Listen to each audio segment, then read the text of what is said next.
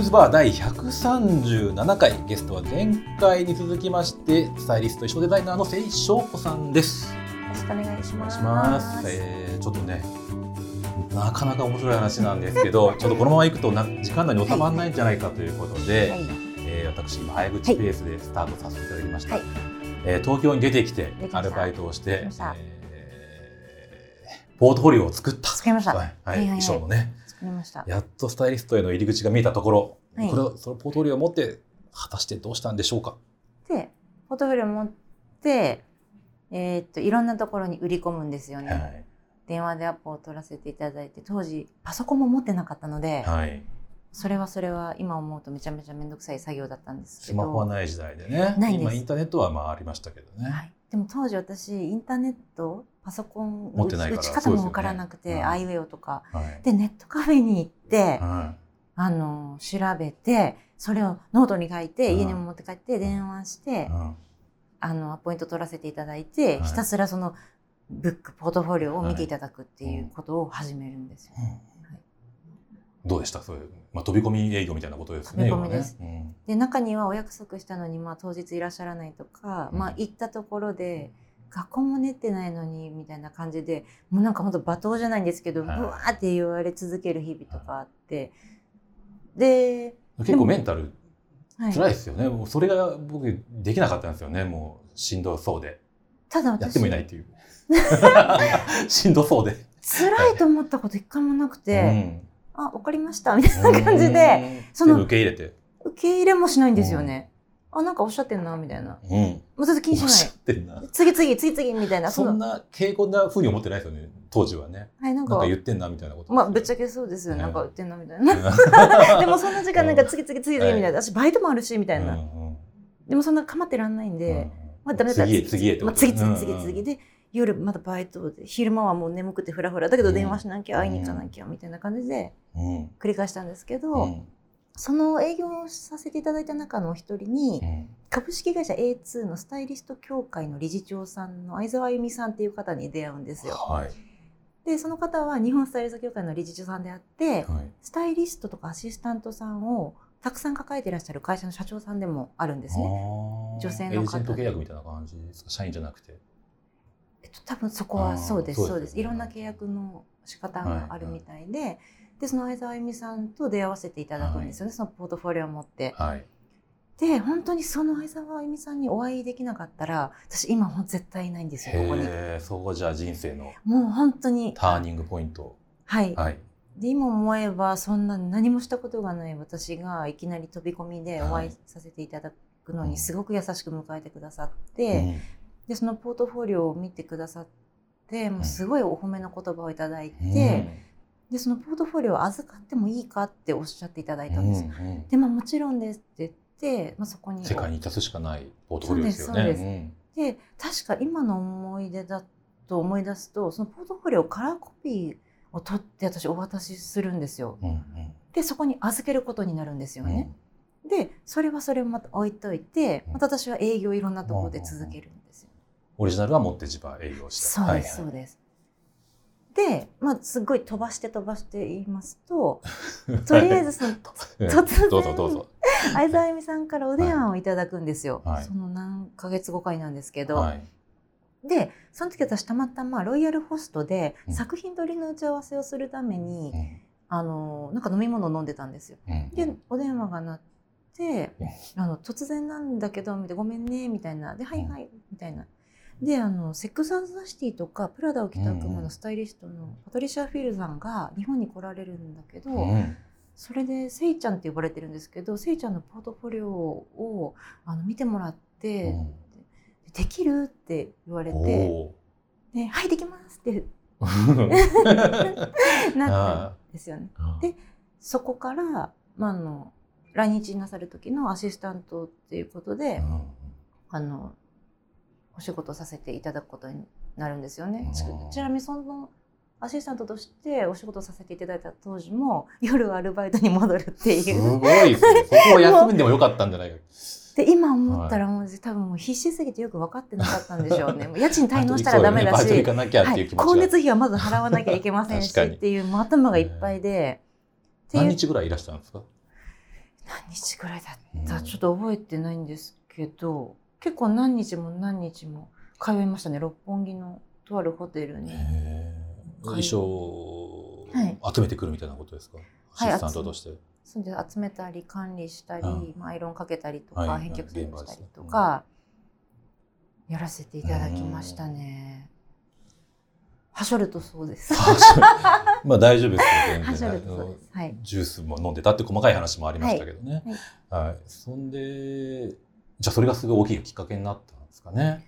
今思い出すと、はい。そうですね。本当にだから相沢あゆみさんにはもう一生感謝ですし、うん。あの時ポートフォリオを見てくださらなければもう絶対今の自分はいないですし、うん。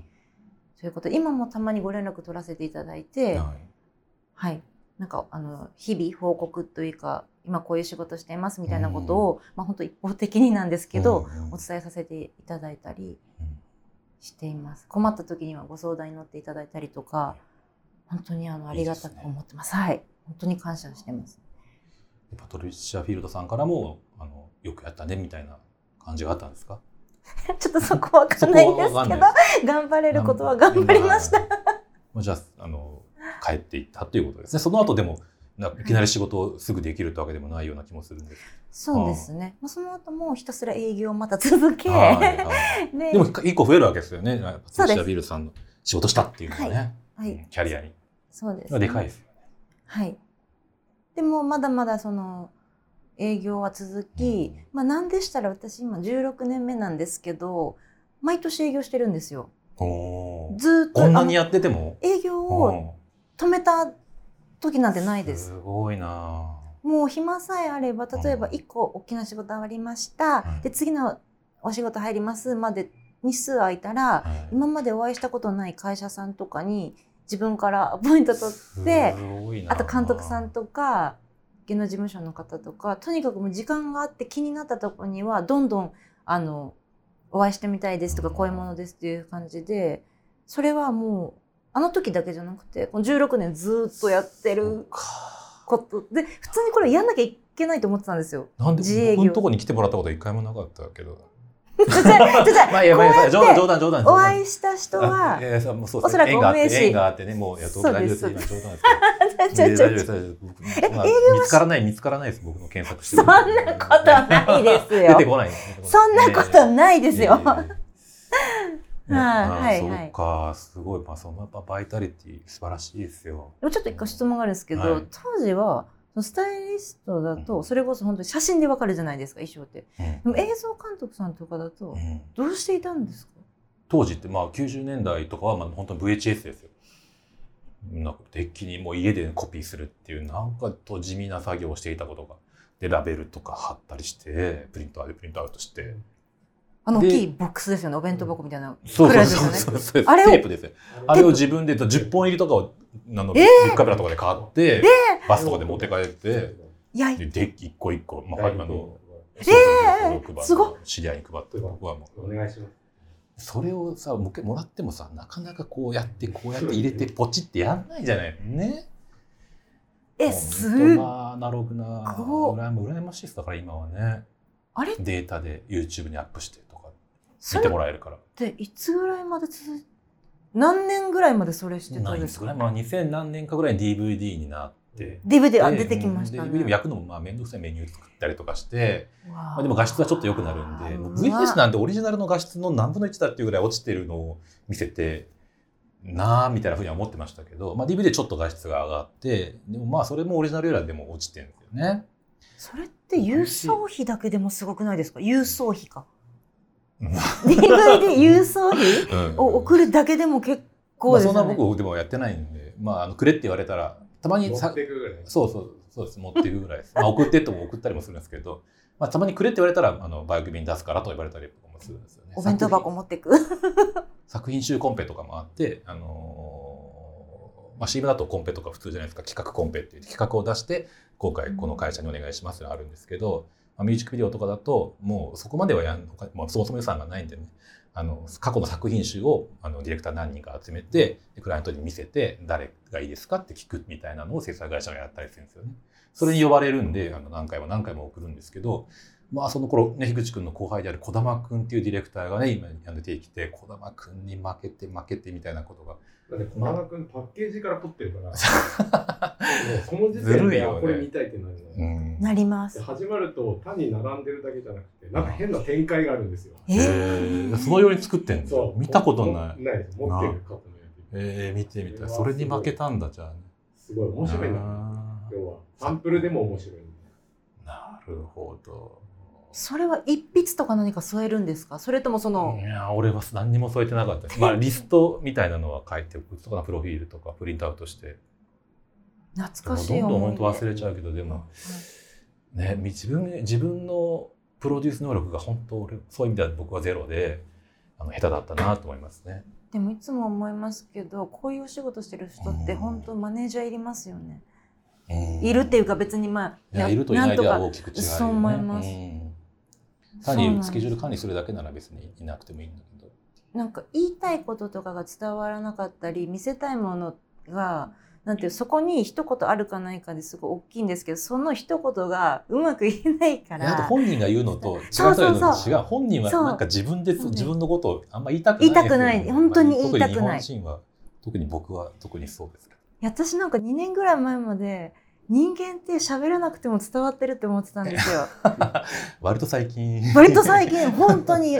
そしたら言わないと伝わらないってことがそうですね。分かって、あー。ほとんど伝わってないです。よ言ったところで伝わってないと思った方がいいあと嘘もあるでしょ人間って、はい。好きって言っても本当嫌いでも好きとか今度ご飯に行きましょうって言っても本当行きたくないけど言う人とかいるでしょ。そうっそれできないから。社交辞令。あ社交それです、それそれが分かんなくて、はいはいはいでやっと本当2年ぐらい1年ぐらい前にうん。人に教えてもらってあそうなのってあ なるほど。言わないと伝わらないんだって。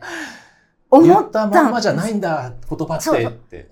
だから見りゃわかるじゃんって思って生きてたんですけど見ただけじゃわからないっていう人が大半で、はいなんかある意味私すごいラッキーだったんだなって思っそうですよラッキーっていうかわかんないですけど。説明してなくてここまで来たってことはラッキーだったのは絶対あると思いますよ。本当見せるだけ、うん。会話もほとんど人としたことがなかったので。だからやっぱ専門家じゃなければ説明ないと何にも分かんないですよ本当に。そうですよ自分の専門領域以外のことはやっぱり説明を受けないとわかんないです。わかんないなのでなんだか幸せに生きていきたいですよね。片野さん樋口さん。えーこの先もね。幸せに作品が報われたいっていう思いだけです。ちょっと戻します戻しますはい。さその仕事としてじゃあやり始めたのは何がきっかけだったんですかその自分が独り立ちする一本立ちするっていうところ。ちょっと何がきっかけだったか本当に忘れちゃったんですけど、もう忘れちゃった当時あのいろんな方からオファーをいただいて、でそれが同時進行ではあの始まっていったみたいな感じなんですよ。でそれはやっぱりそのポートフォリオを見ていただいた方からきっかけだったりとか、あの人の紹介だったりとか口コミとかで、まあ、いろんなところにご紹介いただいたりとか、うんリピートが増えたみたいな感じであのなんていうんですかやっと火ついたみたいな感じでしたね。でもまだぶっちゃけ私今火ついてなくて。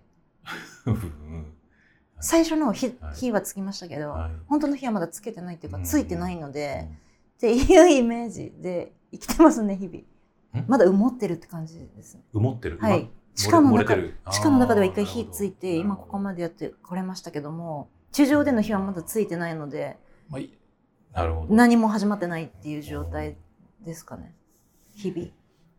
なるほど、ま、でもまずはそのスタイリストとして普通にあの仕事していくによくあるパターンとしては、はい。その師匠というかねスタイリストさんについてアシスタントとしてしばらくやって、はい。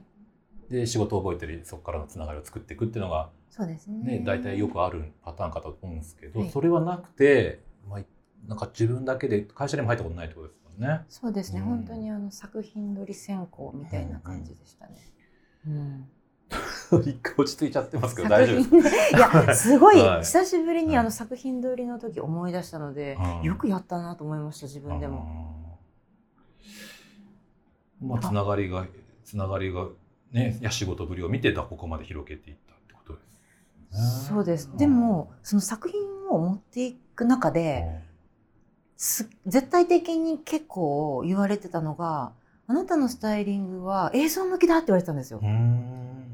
それはすごい一う番ん。あのいただいたお言葉でいろんな方から、あの画像？画像？なんていうの？写真とかだとうん。もったいないって言われて、うんでその時はまさか映像のお仕事をやるの想像もできてなかったんで、今思うとやはりその先輩方のお言葉っていうのは正しかったんだなみたいな、実際今英語映像の仕事が多いので、うん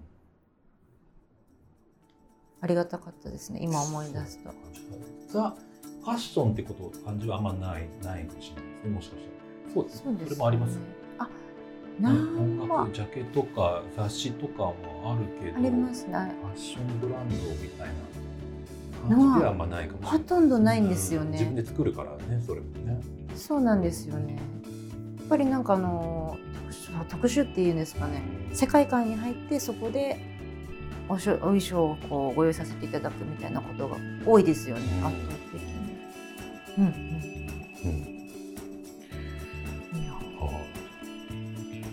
じゃあまだ今これ始まっ第停止証拠第2章ぐらいな感じでまだ3章4章には行ってないっていうことね そうです。まだそうですね。